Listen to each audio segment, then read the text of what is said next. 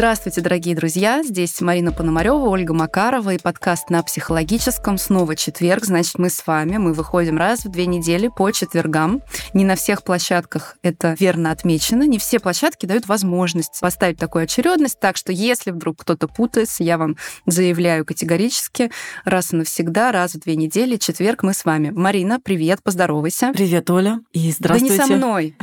С тобой я сегодня поздоровалась, и поговорила. Вот именно. И позавтракала, и чай попила, и кофе попила. Здравствуйте, дорогие наши слушателя, телезрителя.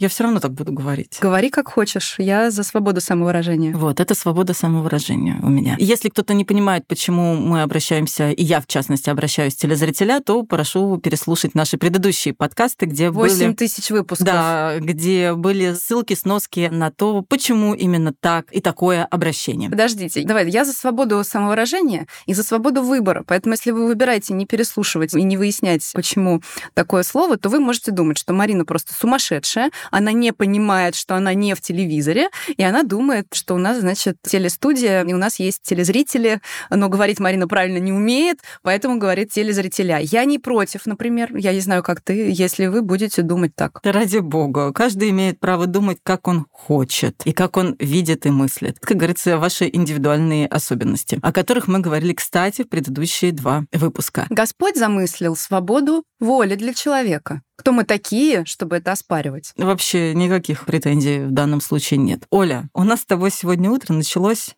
необычным образом. Я думаю, что стоит об этом сказать. Давай, так сказать, ладно, отреагируем. давай.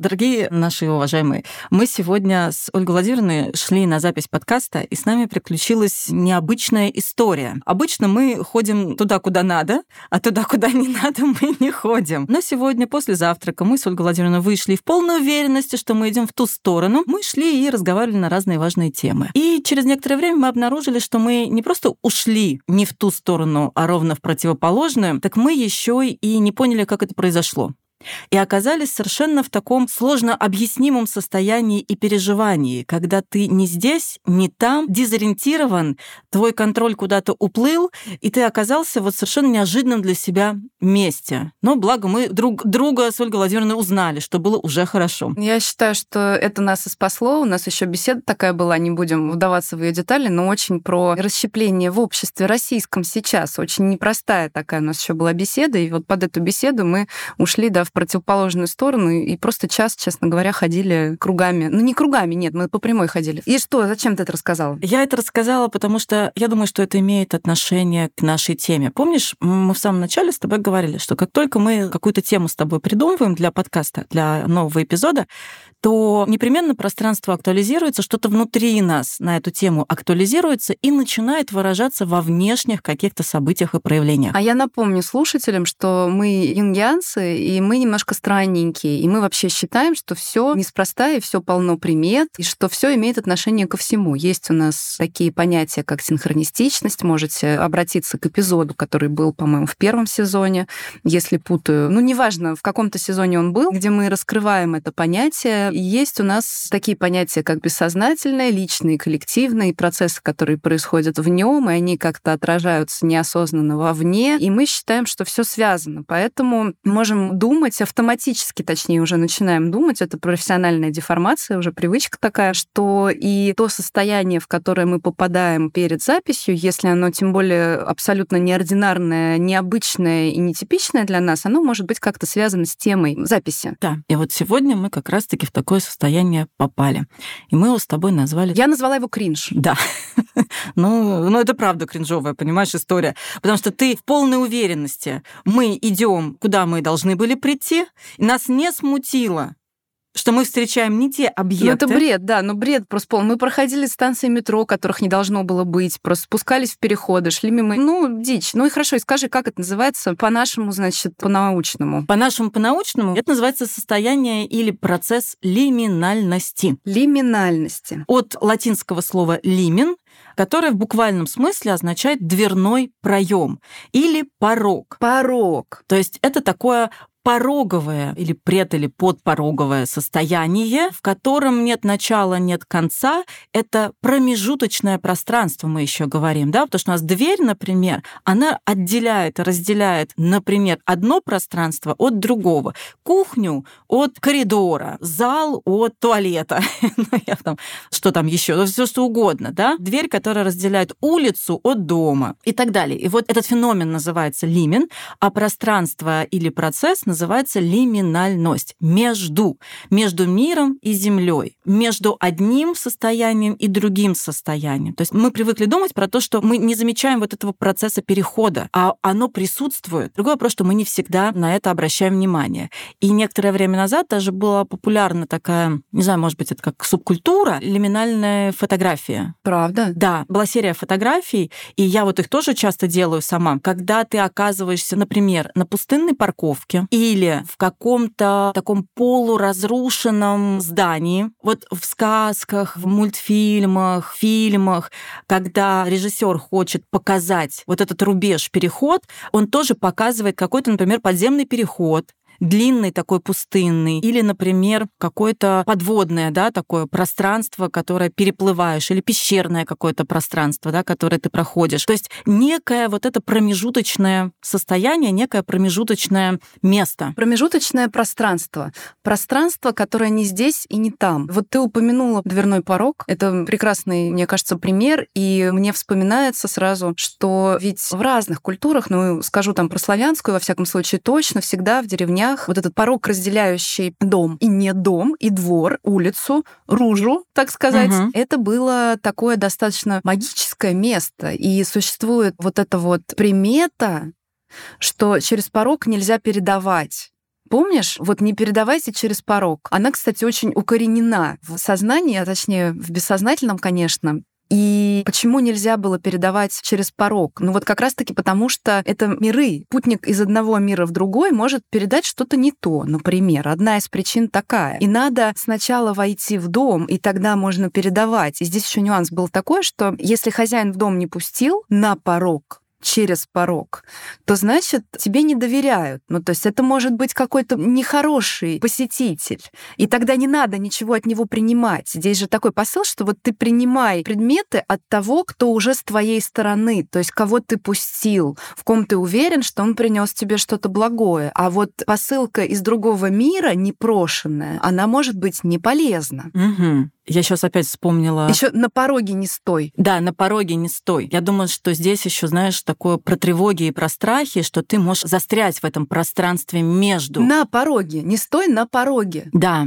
И в мифологии, и в культуре, и в психике у нас, на самом деле, вот этих вот таких маячков пороговых, их очень много. Великое множество. Абсолютно. Мы проходим вот эти лиминальные пространства в день по несколько раз. Уж я молчу про какие-то серьезные периоды периоды, этапы жизни. Первое пространство, которое каждый человек проходит каждый день, лиминальное, это пространство пробуждения между сном и явью. Это вы делаете точно каждый день. Абсолютно, когда вы уже не во сне, но вы еще не в реальности, и вот эта вот доля секунды, а иногда, может быть, я не знаю, сколько это длится, потому что в лиминальном пространстве нет времени. А кто-то еще туда-сюда обратно его проходит, потому что бывает, проснулся в 5 утра, заснул рано, соответственно, зашел, вышел, да, кто-то там с детьми спит, обеденный сон, там у кого маленькие дети, несколько раз, кто-то ночью 150 раз просыпается, потому что там ребенок тоже может быть маленький или еще что-то. И вот сколько раз вы просыпаетесь, вот столько раз вы проходите этот порог. Перехода из одного мира в другой мир. Из мира сновидений,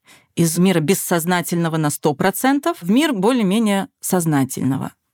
Да. Да, и это всегда стресс. Да. Кстати говоря, это всегда стресс буквально. Это такой полезный стресс. Это для тела. Вот эустресс. Каждый раз, когда человек просыпается, каждое утро его тело испытывает этот стресс. И он полезен. И наша идентичность в этот момент погружается в такой туман. Она как будто бы растворяется. У меня сейчас странная идея пришла в голову. Очень странная идея. Я думаю, что оргазм это тоже лиминальное пространство. Да, безусловно. Я вдруг про это подумала, да, когда безусловно. я стала говорить про идентичность, что есть такая точка зрения, что во время оргазма человек как бы растождествляется со своей идентичностью, он да, ее а буквально а есть... утрачивает. Да, ты знаешь, что есть еще же версия, что во время оргазма человек умирает. Да, ну вот, вот собственно, собственно да, вот, это, конечно, вот, пожалуйста, вам, конечно. вот вам еще лиминальная.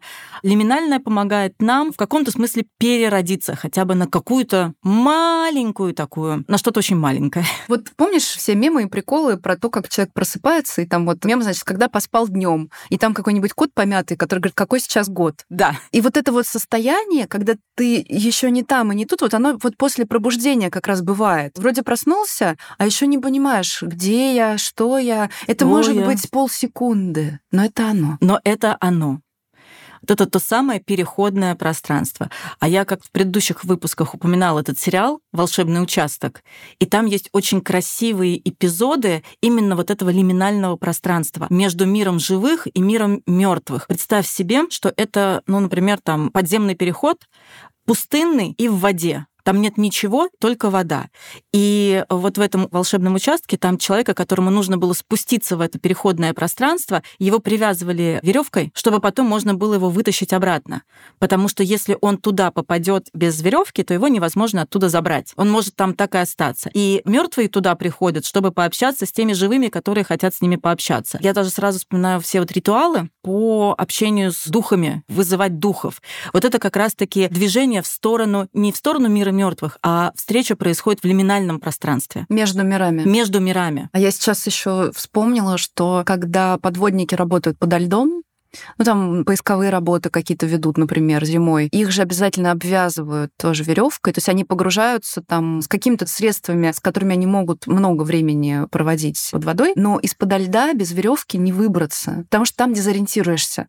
И это такая черта лиминального пространства, это дезориентация. Какой бы ты ни был четкий, строгий в этом мире, уверенный в себе, как бы твое эго не было крепко, попадая в лиминальное пространство, ты обязательно дезориентируешься. Именно. А за зачем мы вдруг вспомнили про лиминальное пространство и про лиминальность. Потому что, как минимум, вся наша жизнь пропитана хождениями в разные миры. Вот сейчас это символически, конечно же, я говорю. Но мы приходим в этот мир из утробы матери. И нам надо пройти через лиминальное пространство, через переходное. Мы не можем просто взять и попасть из живота сразу в наружу. Мы проходим кризисы, возрастные кризисы, кризисы идентичности. Вокруг нас происходит много разных событий, которые так или иначе запускают те же самые кризисы идентичности. И не только внутри нас, но и в нашем сообществе. Наша культура развивается, и ее развитие происходит через прохождение по вот этому лиминальному пространству криво сказала, ну ладно. То есть, по сути, наша жизнь — это череда вот этих переходов от и до. Самые большие — это рождение и смерть, собственно, самые грандиозные переходы. Есть чуть поменьше, помельче. Это возрастные кризисы, это инициации, когда мы приобретаем какие-то новые социальные роли, профессиональные роли и так далее. Много-много-много. То есть, если вам до сих пор кажется, что наша жизнь линейна и наша психика линейны, то, ребята, нет. И что она двухмерна или одномерна. Она даже не трехмерна. Она даже не Скорее всего, она бесконечно мерна. Отец Иероним говорил на симпозиуме АПР, было замечательное выступление на последнем симпозиуме, и он как раз показывал фигуры, он показывал точку в пространстве, отрезок в пространстве, круг, сферу и тороид. Это такой бублик, такой как шар, сфера, но с дыркой посередине, то есть еще более такая объемная визуальная фигура. И вот он как раз об этом говорил, что мы не можем рассматривать психику точку как точку, как отрезок, даже не можем рассматривать как круг, хотя круг — это проекция, ну, то есть вот того, что есть. Попытка вот, ну, как, я не знаю, ты проецируешь изображение крокодила на стену, это же не есть крокодил, да, это плоское изображение крокодила, но оно дает какое-то представление схематичное. И это даже не шар, и даже не тороид на самом деле, а что-то намного более бесконечно мерное. И поэтому, когда мы с психикой работаем, полезно помнить это, когда нам кажется, что мы уже все поняли, Мы никогда не поняли все. И это невозможно и не нужно местами. Так оно и просто, видимо, не нужно. Оно, видимо, так задумано, что оно не нужно, потому что ничего не предполагает на вот этом отрезке человеческого существования от перехода до перехода, от рождения до смерти, чтобы все было понятно. Помнишь, был такой фильм «Люси» со Скарлетт Йоханссон, когда в нее попала какая-то химическая штукенция, которая постепенно делала ее разум всеобъемлющим, всепонимающим. И в итоге ее разорвало. Угу. В итоге она превратилась в ничто. Угу, угу. Поэтому как раз к вопросу о том, что и не нужно. Угу. А второй момент, если вы не веруете в это, это, конечно, ваше право, мы за свободу волеизъявления, но вспомните хотя бы дела не так давно минувших дней, когда вы с пером в одном месте носились в декабре месяце перед празднованием Нового года. И вот эта привычка, вот прям привычка уже перед Новым годом закрыть все дела максимально, потом, значит, написать какую-то писюлинку, подвести итоги, написать какое-нибудь желание и перейти, вот мы ждем 12 часов, многие из нас ждут 12 часов, чтобы перейти этот рубеж.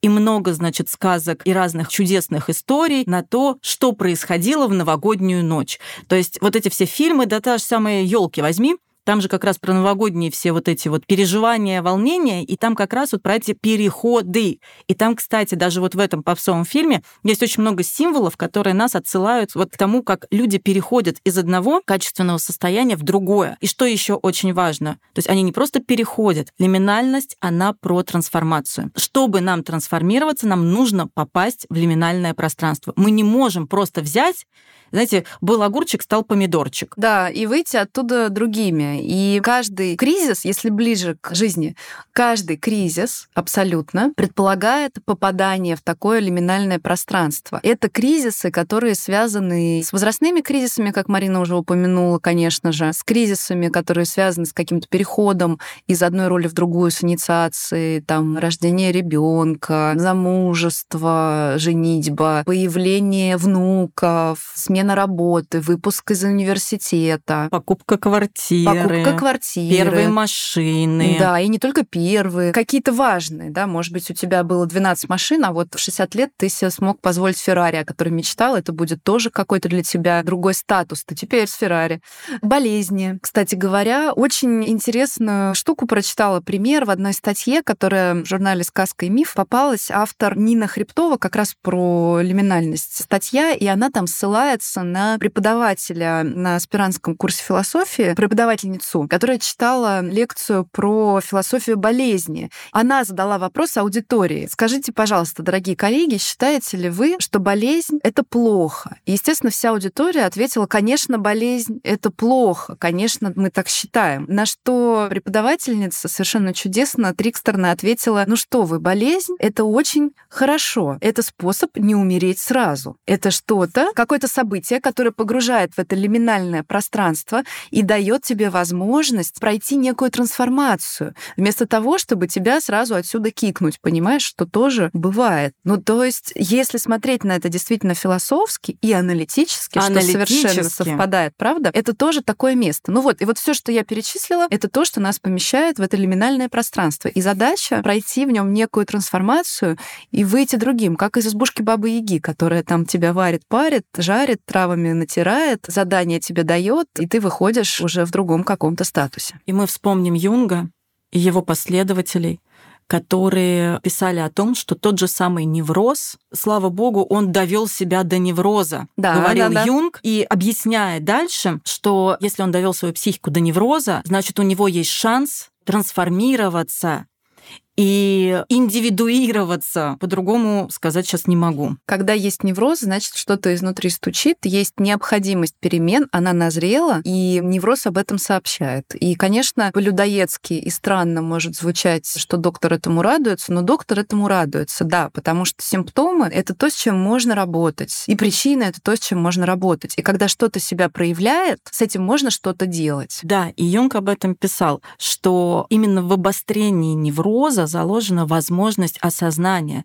то есть появление нового взгляда на нас самих, да, на самих себя, кто мы такие на самом деле, в отличие от того, кем мы себя считаем. И именно благодаря неврозу мы можем увидеть свои ограничения, и вместе с этим мы можем увидеть свою силу. И Юнг говорил о том, что невроз, как любая болезнь, это попытка психики самоисцелиться. И тут я опять вспоминаю ну, как известно, я очень люблю «Ходячий замок» Миядзаки. Угу. Это прям вот, наверное, мой фаворит уже много лет. И там, в «Ходячем замке», там есть героиня Софи, которая становится заколдованной и превращается в старушку. И по мере того, как она появляется в этом «Ходячем замке», как она обретает там, то проходит все эти испытания, она обратно становится молодой. Таким образом, она самоисцеляется. Расколдовывается. Вот о чем писала Мария Луиза фон Франц. В избавлении от колдовства в, избавлении в от колдовства. сказках. Да. Когда говорила о том, что заколдовывание заколдованный персонаж в сказках — это человек с неврозом. Он заколдован для того, чтобы самоисцелиться. Да, его задача расколдоваться. В любой сказке заколдованный персонаж должен приложить все усилия, чтобы быть расколдованным. Но слово «усилие» здесь важно. Ну, то есть само не расколдовывается. Надо что-то сделать, надо попробовать найти способ. Даже София, она прошла путь. Да, и вот этот ходячий замок, он же был между миров сначала. И только в конце Ну, подожди, ходячий замок — это избушка на курьих ножках. Конечно. Это сто процентов вот... То есть Миядзаки про это сам даже говорил, что он как референс использовал из славянской мифологии избушку Бабы Яги. Избушка Бабы Яги — это алхимический котел, совершенно лиминальное место, которое как раз-таки может соединять миры, потому что она может поворачиваться и к миру живых, и к миру мертвых, и собой она представляет такой хаб, который их соединяет. Герметичное пространство, говоря юнгианским языком. Герметичное да. в плане, обращаясь к богу Гермесу, который психопомп, и который как раз может соединять мир живых и мир мертвых. Баба Яга — это Гермес. В некотором некотором смысле. Это такой психопом. И да, да, ходячий замок это буквально избушка на курьих ножках. И там прям много этих моментов, когда вот эта избушка, она каждый раз появляется в каком-то новом месте. Открывается дверь, в этом мире, открывается дверь в этом мире. Никогда не знаешь, в каком. София, она не могла как заказать, куда поехать. Она сначала просто вот выходила и вот, а здесь такое место, а здесь такое место. Но ее могли вызвать, по-моему, кстати, эту избушку. Или не могли, не помню. Ну, в общем, место может быть неожиданным. Самое главное вот это. Да, и то, как мы себя чувствуем обычно, да, проходя какие-то вот эти трансформационные периоды, что мы можем открыть глаза в самом неожиданном для нас состоянии, месте, я имею в виду символически месте, пространстве и так далее и тому подобное. Ну, это процесс, в котором внутри тебя происходят какие-то изменения. Ты меняешься. Иногда внутри, а иногда и снаружи, если, например, ты рожаешь ребенка, ребенка, или болеешь, когда это что-то связанное с телесным, или стареешь, или там еще что-то происходит. Оно может и буквально что-то меняться, а уж внутри-то обязательно. Помимо тех, несомненно, лиминальных периодов больших, достаточно, которые мы назвали. И помимо супер маленьких моментов, когда мы просыпаемся в течение дня и переходим порог. Кстати, ну правда, переходим порог. Вот вы у себя проснулись дома, и у вас там один мир. И вот вы готовитесь к тому каждый день, чтобы выйти в другой мир. И это вот целая экспедиция же каждый раз. Понятно, что это рутина, что там приняли душ, почистили зубы, позавтракали или не позавтракали, там, не знаю, сделали зарядку, не сделали, выбрали одежду. Понятно, что это все рутина, но вообще это какая-то подготовка к экспедиции. Каждый раз тебе надо определенное количество количество ритуалов соблюсти, ну, я не знаю, там, погладить рубашку, выбрать одежду, посмотреть погоду, и ты каждый раз снаряжаешься вот как в космос, да, как космонавт, чтобы выйти в открытый космос, должен подготовиться, он не может просто выпрыгнуть, он не выдержит этого. Хочу сказать еще про средненькие лиминальные периоды, но скажи, что ты вижу, ты хочешь сказать прежде. Я хотела сказать, что нам кажется, что каждый день у нас день сурка. Нам может так показаться, что каждый день это день сурка. Но если мы посмотрим вот с этой точки зрения, как ты сейчас сказала, что каждое утро мы переступая порог нашего дома, или не нашего дома, ну, по-всякому бывает, да, мы выходим в экспедицию, то мы обратим внимание, что каждый день вот эти микротрансформации, они присутствуют. Как бы каждый раз мы выходим в разный мир. Каждый раз мы выходим в другой день, и мы тоже немножко другие в чем-то. То есть каждый день на самом деле не похож на предыдущий, и каждый раз это новая экспедиция. И вот если мы посмотрим с этой точки зрения, то жизнь может немножко по-другому заиграть. Восприятие жизни и восприятие себя может несколько иначе заиграть. Хорошее упражнение для того самого развития осознанности, о котором все говорят, вот буквально. На самом деле хорошие упражнения для развития осознанности, они вот такие.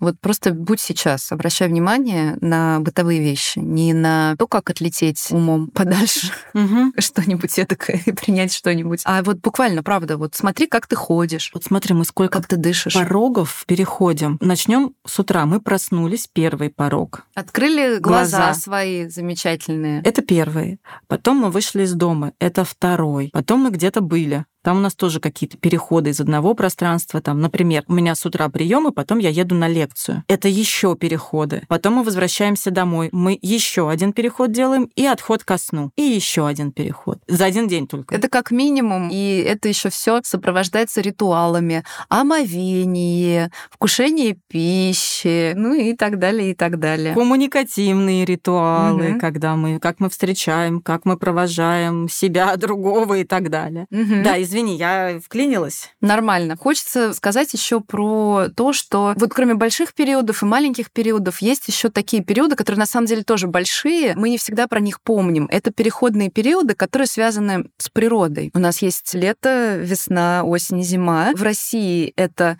очень отчетливые вещи. Если вы живете на Канарских островах, например, для вас это не очень отчетливые вещи. Понятно, что есть какие-то нюансики, но в целом там круглый год одна погода. И вот, например, канарские девушки, они зимой наряжаются в сапоги, в такие кожаные сапоги, ну, потому что как бы зима. И можно даже в шубе кого-то встретить, но там у океана плюс 30 днем, ну, то есть 26-30. Но почему они наряжаются? Потому что важно. Вот переход отметить, все равно переход есть. У нас зима. Это нужно отметить сапогами. И нам это может казаться странно. Мы-то как бы тут из нашей зимы морозной приезжаем на Канары, там пальмы, плюс 26, океан, и девчонки в шубах и в сапогах. Мы-то как бы все снимаем себя наоборот, естественно. А девчонки все правильно делают.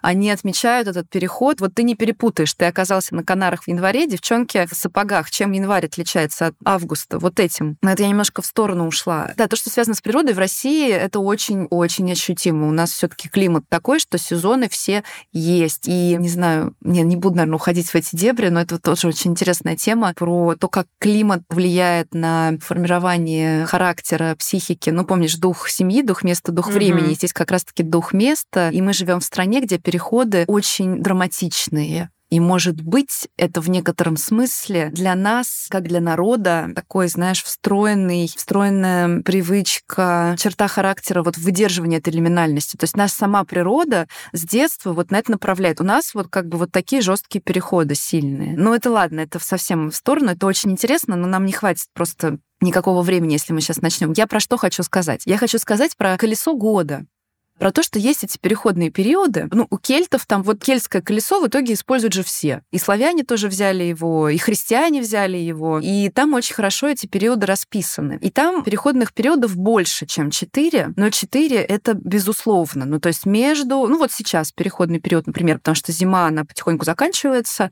а весна, она еще не началась. Вот сейчас, на самом деле, он. Традиционно считается, что вот святки, кстати, такой переходный период, и он, кстати, во всех этих вариантах колеса, ну, значит, он переходный. Считается считается, что это очень лиминальный период. В фольклоре активные ведьмы, колдуны, духи все, значит, вышли. Почему принято гадать на святке? Потому что граница между мирами стала тонкой, и можно что-то оттуда узнать. Но этих периодов их больше. Вот не буду тоже сейчас ликбез проводить. Можете погуглить, там, не знаю, кельтское колесо года. Например, это правда база, потому что и христианские праздники, и все, оно там так или иначе немножко сдвинуто, но намотано на него. Они хорошо придумали. И это все тоже переходные периоды. И понимая это, кстати, правда, ну, может быть, легче жить, потому что вот у всех бывают периоды, например, знаешь, когда энергии мало, и ты не понимаешь, почему. А у тебя должно быть сейчас мало энергии. С тобой все в порядке. Просто ты сейчас пытаешься, живя в большом городе, бежать, грести лапами, не знаю, проводить семинары, вебинары, мероприятия. Я не показываю на тебя пальцем, не надо так улыбаться. Показывай, не показывай, все понятно. Ты внутренний, внутренний палец. Я про всех. Ну, правда, мы все так в больших городах же живем. Не знаю, там какие-то мероприятия, тусовки, там трали-вали, а у тебя нет на это сил. И ты думаешь, думаешь, со мной что-то не так, наверное, я болею, ну, как бы, а у тебя не должно сейчас быть. Это сейчас темный период, когда надо сидеть, варить суп, читать книжки, и вот это вот алхимическое лиминальное пространство должно быть прожито, где что-то варится. Я знаю, что хочу просто сказать? Я хотела добавить, что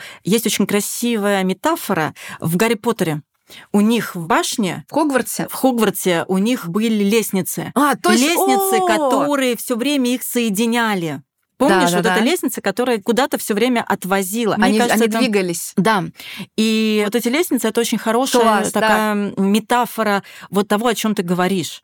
Вот если мы визуализировать могли. Правильно, да? потому что, опять же, Хогвартс — это в некотором смысле другой мир. Запрещено пользоваться магией вне Хогвартса студентам, потому что Хогвартс для них магическое пространство, а все остальное пространство, оно еще пока, ну, как бы, оно с внешней магией сопряжено, а не с внутренней. Три мира вообще. Есть мир маглов, людей обычных, не обладающих силой, не обладающих способностями магическими. Есть мир волшебников. И еще в мире волшебников есть еще этот Хогвартс, как действительно отдельное какое-то лиминальное пространство. И лестница это классно подчеркивает, точно.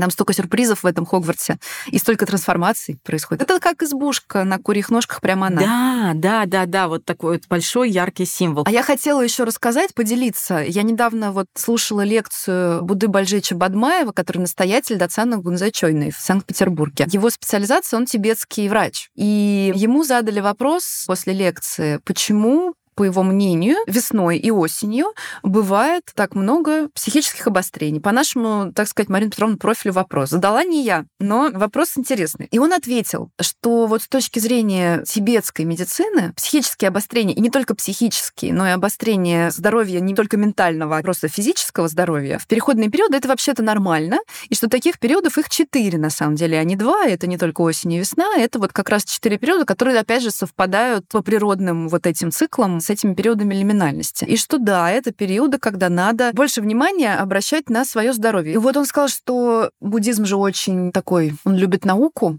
на самом деле. И он объяснил, что эти четыре межсезонья между солнечными циклами как раз, в них обостряются все заболевания, и психические, и физические. И это связано с возрастающей активностью микроорганизмов. Ну, то есть, условно говоря, то, что там весной бывают аллергии, ну, например. И в каждый период что-то свое. И да, осень-весна большое межсезонье, когда это больше всего заметно, но вообще-то их четыре. И сейчас такой период, и ближе к лету будет такой период. И, собственно, он есть и летом, и осенью, и зимой, и весной, и связан еще с определенными органами. Лето связано с сердцем, осень с легкими, зима с почками, и весна с печенью, а в промежутках там еще желудок. Но это все символически, не только. Вот. Не буду, ладно, дальше. Но я к тому, что вот они, вот они тоже эти лиминальные периоды. То есть вы можете в нем быть и не понимать. Поэтому мудро на самом деле обращать внимание вот на эти природные циклы, потому что вы можете думать, что с вами все окей, вроде бы у вас все спокойно, на личном все спокойно, на работе все спокойно, там с детьми все в порядке, ну все хорошо, а что-то вас штырит не по-детски, и что-то вы болеть начинаете, и что-то вы спите плохо. Ну, происходит что-то. А может быть сейчас, например, начало февраля, когда это должно происходить. Вот. Ну и чаще всего так происходит. Так и происходит. Зачем мы еще об этом рассказываем? Про то, что важно уделять этому внимание, придавать этому значение. Не с той точки зрения, да, что давайте драматично как-то, о боже мой, я в переходном периоде, а именно с точки зрения саморегуляции. Ведь, по сути, когда мы знаем про вот эти переходы, это помогает нам налаживать нашу саморегуляцию в соответствии с теми процессами, которые сейчас естественным образом протекают. Вот зачем это нужно. Понимать, что с нами происходит. Потому что суть всякого перехода, она как раз-таки про то, чтобы мы что-то больше узнали про себя. Угу. И способствовали собственной саморегуляции, а она же приводит к повышению адаптивности. Вот. Простые истины. Вот и все. Вот и вот все. и все. Важно сказать еще, почему это, опять же, надо знать. Потому что в этот период человек более уязвим. Конечно же. И я обращусь опять к фольклору, люблю к нему обращаться. Считается, что в деревнях, где бытовала вся эта история, конечно, и до сих пор на самом деле бытует про магию. Там немножко по-другому, тем более раньше, да, когда деревня это сильное было такое место, в город не так уезжали, много людей там было. В общем, в деревне магического много, потому что связь с природой и человек, который живет в деревне, он вообще, в принципе, вот немножко одной ногой всегда в другом этом мире, потому что мы тут, извини, не учитываем. Почему, опять же, мы в больших городах так отрываемся от этих циклов природы? Можем себе позволить не учитывать. Не должны, но просто все выглядит так, что мы можем позволить не учитывать. Нам вот не важно, например, например, там, мы стираем белье в стиральной машинке. А раньше, например, белье стирали перед весной в проруби в определенный период. Вот была неделя, когда надо пойти и перестирать все белье. И все деревни собирались и это делали на Руси. Почему? Потому что потом начинает таять снег, и вода становится грязная. И туда все это стаивает, стекает вся земля, и стирать какое-то время нельзя. И ты должен все свои пожитки, все шторы снять, скатерти, все-все-все, бабы ходили там, значит, все перестировали. Вот в какую-то определенную неделю. И сейчас мы как бы не в контакте с этим, ну, то есть у нас просто всегда есть вода, и все. И мы это не учитываем. А в деревне человек учитывал. И, естественно, очень сильна всегда была эта история с заговорами, с колдунами, с ведуньями, со знахарями и так далее. И в порчу человек очень-очень, естественно, верил, деревенский, но это можно символически, конечно же, рассматривать. И считалось, что особенно для порчи уязвимы люди, животные или предметы, которые находятся в процессе перехода из одного статуса в другой, перед началом чего-то нового или из одного состояния в другое. Ну, то есть корова, которая беременная, например, вот у нее проще там молоко забрать, на нее проще ведьме порчу нанести. Или там невеста, там, которая сосватанная, но еще вот они там, значит, свадьбу не сыграли. Она уязвимее, потому что она между мирами, она уже как бы не девка, но еще не жена, ну, то есть еще не зафиксирована. Или человек накануне дня рождения. Вот, да-да-да. Да-да-да. И считается, что вот колдовство, которое в этот момент осуществлено, оно действует пожизненно и плотно. Ну, либо до момента, когда меры специальные не примут, ну, то есть само не рассосется, не рассосется. Вот эта порча, она сама не рассосется. Опять же, почему? Потому что человек действительно в переходные периоды очень уязвимый. Почему мы говорим о кризисах? Почему мы вообще все это называем кризисами? Потому что это, по сути, процесс умирания, это состояние разрушения. Что-то должно уничтожиться, что-то должно разрушиться. Деструктивность здесь присутствует очень большая, чтобы потом что-то собралось. И вот этот лиминальный период, когда оно уже вроде разрушилось, а новое еще не собралось, это период, когда человек ощущает себя без кожи. Два процесса любого кризиса. Процесс дезинтеграции и реинтеграции. Чтобы что-то по-новому создать, нам необходимо что-то, чтобы умерло, ушло. То есть разрушилось. Вот-вот. И об этом прекрасно писал и Дэрил Шарп, и Джеймс Холлис, и Мюррей Стайн. Да кто только об этом, и сам Юнг об этом писал, и он, собственно, своей жизнью нам это показывал. Я имею в виду своей историей жизни. Когда, например, они разошлись во взглядах с Зигмундом Фройдом, и он ушел в долгий период вот этого процесса сначала дезинтеграции, потом реинтеграции. И, собственно, он выходит со своей теорией уже более-менее полно сформированный. Угу. Но для этого понадобилось пережить вот этот разрыв, этот кризис. И несколько лет, несколько лет же он был вот в этом состоянии депрессии, угнетенности, разрушения, бессмысленности. Что мы чувствовать можем в период лиминальности? Первое — пустота, потеря смысла, апатия, беспокойство. Вот это состояние, вот прям мы иногда его описываем, это состояние нигде между небом и землей я нигде, и не там, и не тут. И старое не работает, и нового еще ничего нет, на что я мог бы опереться. Это то, что происходит с нами в процессе перехода вот в этом лиминальном пространстве.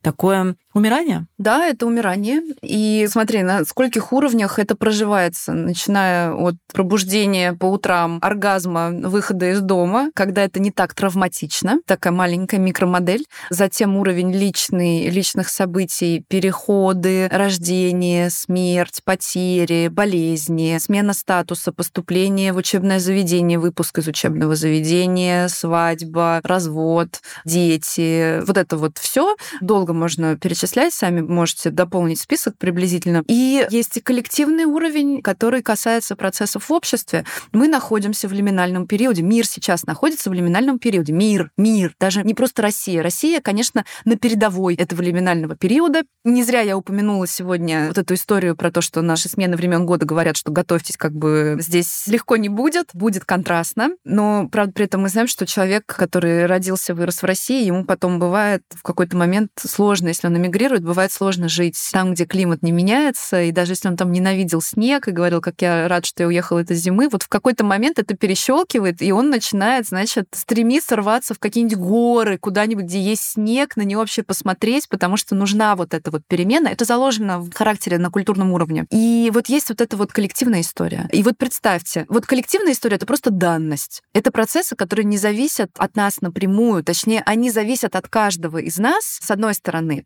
но на долгой дистанции. То есть прямо сегодня выйти и сделать что-то, что изменит ситуацию, вы не можете. Вы можете работать с собой, над собой, думать, куда инвестировать, это меняется постепенно. Есть этот процесс. А еще представляешь, если на фоне этого процесса у человека личный какой-то процесс происходит, что происходит постоянно. Постоянно. Это же x2. Ну, то, что многие сейчас переживают, я просто вижу, как это происходит. Например, мы возьмем возрастные кризисы, и те, кто сейчас попадает в период нормативных возрастных кризисов, их, конечно, с двух сторон колбасит и извне, и нормативно изнутри. Это кризисы середины жизни, те, кто сейчас проживает кризис середины жизни, то, конечно, тоже это X2, X3, X10, у кого как. И те, у кого сейчас вот опять-таки же есть какие-то личные события, которые приводят тоже вот к этим необходимым трансформациям. С двух сторон получается да на самом деле все мы. Послушай, ну коллективный процесс, он общий, поэтому все мы подогреты, безусловно. Но вот представь, газовая плита, газовая конфорка, огонь регулируется ручкой. И вот мы все сидим на этой конфорке, понимаешь, на сковородке. А вот когда у тебя еще кризис среднего возраста, то конфорочку еще на максимум выкрутили, чтобы тебе, понимаешь, огня посильнее. Да. Огня, да. Так это... что у тебя начинает выкипать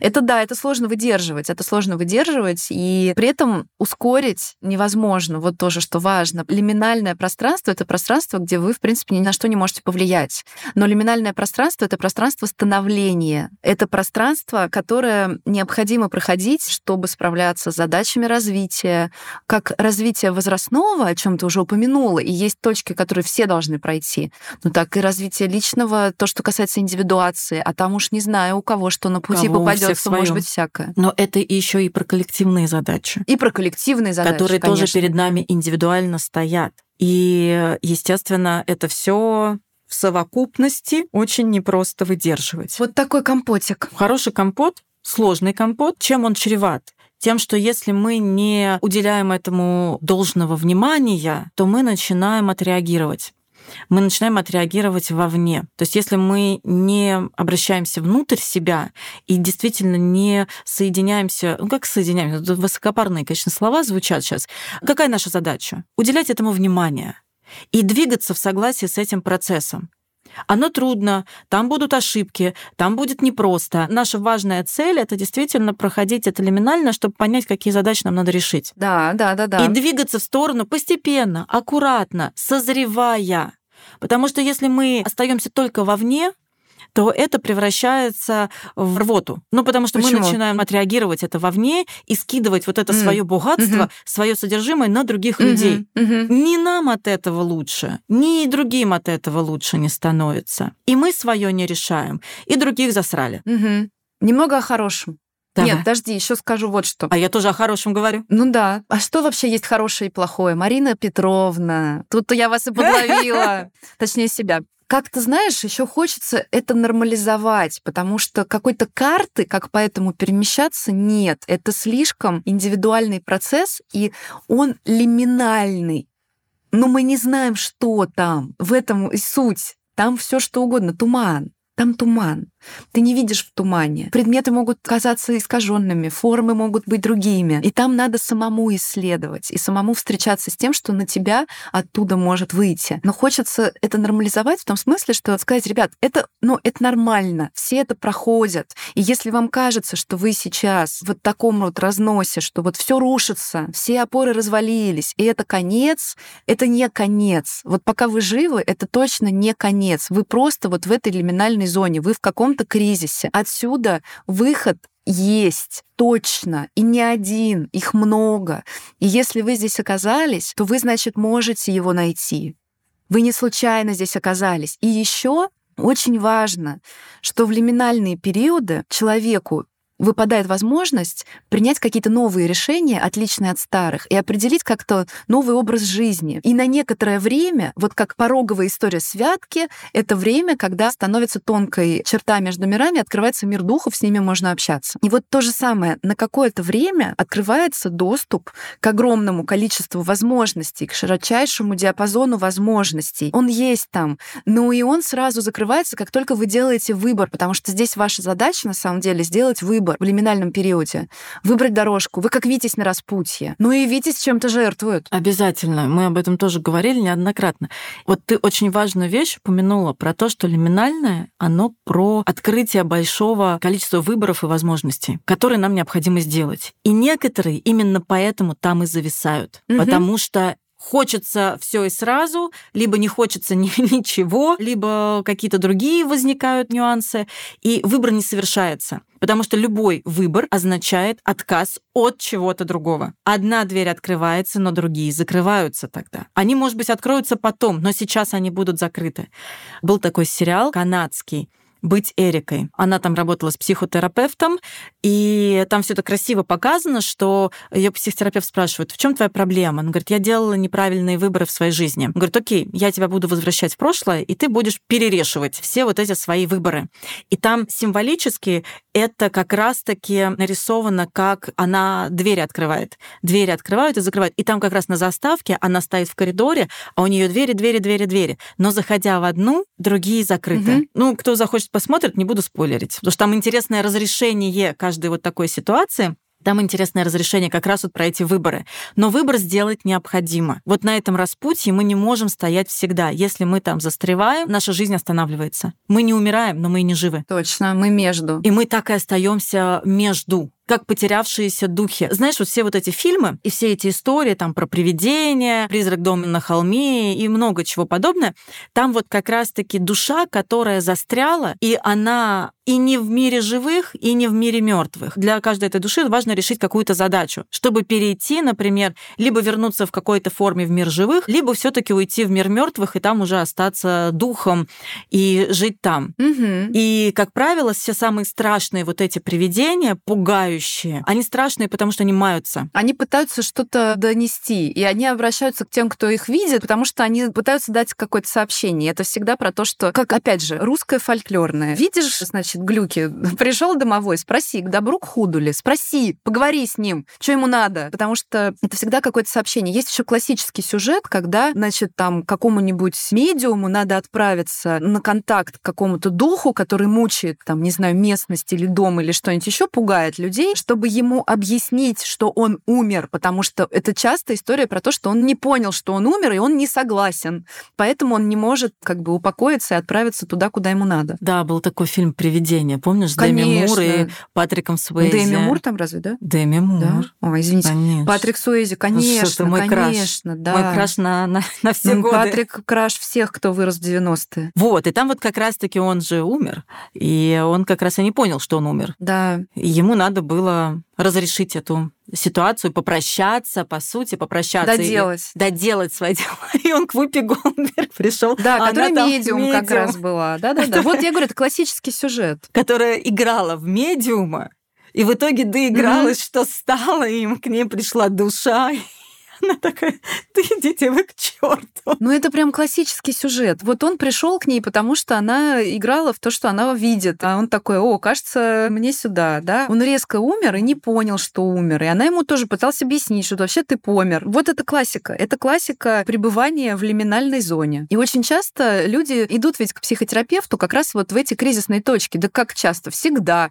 Люди всегда идут к психологу в эти кризисные точки. И очень часто у психолога-то, собственно, на первое время время основная задача объяснить, что ты как бы помер, вообще-то. Все, у тебя жизнь, ну, другая, ты меняешься. Да, и я очень хочу донести до людей, которые идут в психотерапию, и до специалистов, которые занимаются психотерапией, про то, что вот это очень важно учитывать то, о чем ты сейчас говоришь, что часто мы как раз-таки приходим в критический момент, в кризисный период, когда мы находимся в лиминальности, а там нет вот этого быстрого разрешения.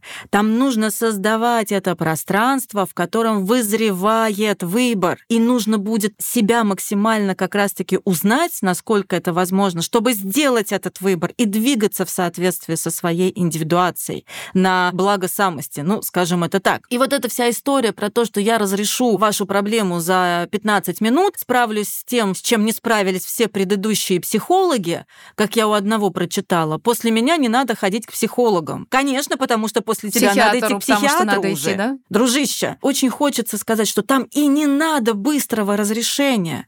Быстро бывает понос. Понимаешь? У меня анальная тематика сегодня. А это что значит? Это не переваренное. Это отторгаемое сразу. Ну, быстрые изменения, они как бы и улетучиваются быстро. Это работа по принципу работы с собакой Павлова на поведенческом уровне. Вот вас обучат, значит, за три сеанса там кубик класть в коробку слева, а не в коробку справа. И вот вы уйдете и месяц будете кубик класть в коробку слева. А потом появится вопрос, ёб твою мать, что, я делаю? Все-таки все-таки что-то легче не стало. И не станет. И более того, научились вы складывать кубик в другую сторону, малейший ветерок, и вы будете делать все, как вы привыкли. Ну, конечно, потому что быстрые изменения короткие, ну, то есть, да, они неустойчивые очень. И да, люди приходят, естественно, в такие периоды, они ведут, ну, все равно к психологу толкает какое-то страдание, какая-то точка страдания. К нам не приходят поделиться радостью. Ну, приходят уже потом, уже потом. старые, да, клиенты, вот они уже приходят, когда работа получилась, состоялась, но это уже другая немножко история. И можно я еще договорю, прям буквально пару мыслей? Это к тем людям, которые, приходя в психотерапию, говорят, мне от психотерапии стало хуже. Вас привело страдание. И вот этот первый этап там станет хуже, потому что первое облегчение прошло, вы оперлись на психологов, немножко выдохнули, а дальше нужно работать. Вот это усилие, о котором ты угу. говорила.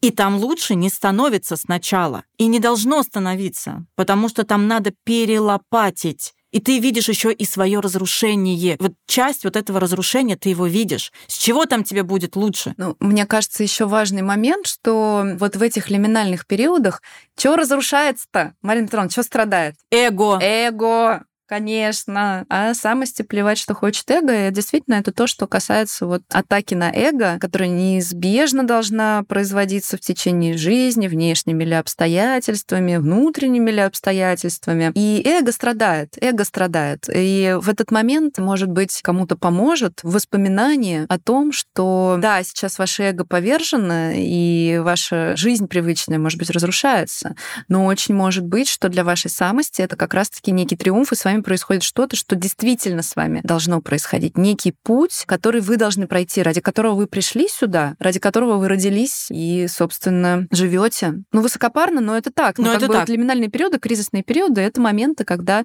эго страдает, а самость бывает, что торжествует или, во всяком случае, проявляет себя. Недаром же говорят, что люди какие-то удивительные, знаешь, таланты и способности могут проявлять после потрясений сильных, после кризисов. Ну, вот да, это как раз типичный случай, когда самость плевать, что хочет эго. И вот эти вот страдания творческих людей, которые приносят шедевры какие-то мировые, они же тоже отчасти поэтому эго художника повержено, но его самость, вот она на полотне. И его сюда вытащила вот эта вот ситуация, по сути дела. Конечно, это в моменте не очень помогает, потому что когда человек страдает, когда человек наполнен вот каким-то горем или страхом, переживанием разрушения всего вокруг, это как бы говорите, говорите, да, говори радио, говори. Все это очень здорово звучит, но ты побудь в моей шкуре. Да, это тоже можно понять, но вот все-таки у всего есть какой-то вот заложенный... Архитектор как-то так задумал, похоже.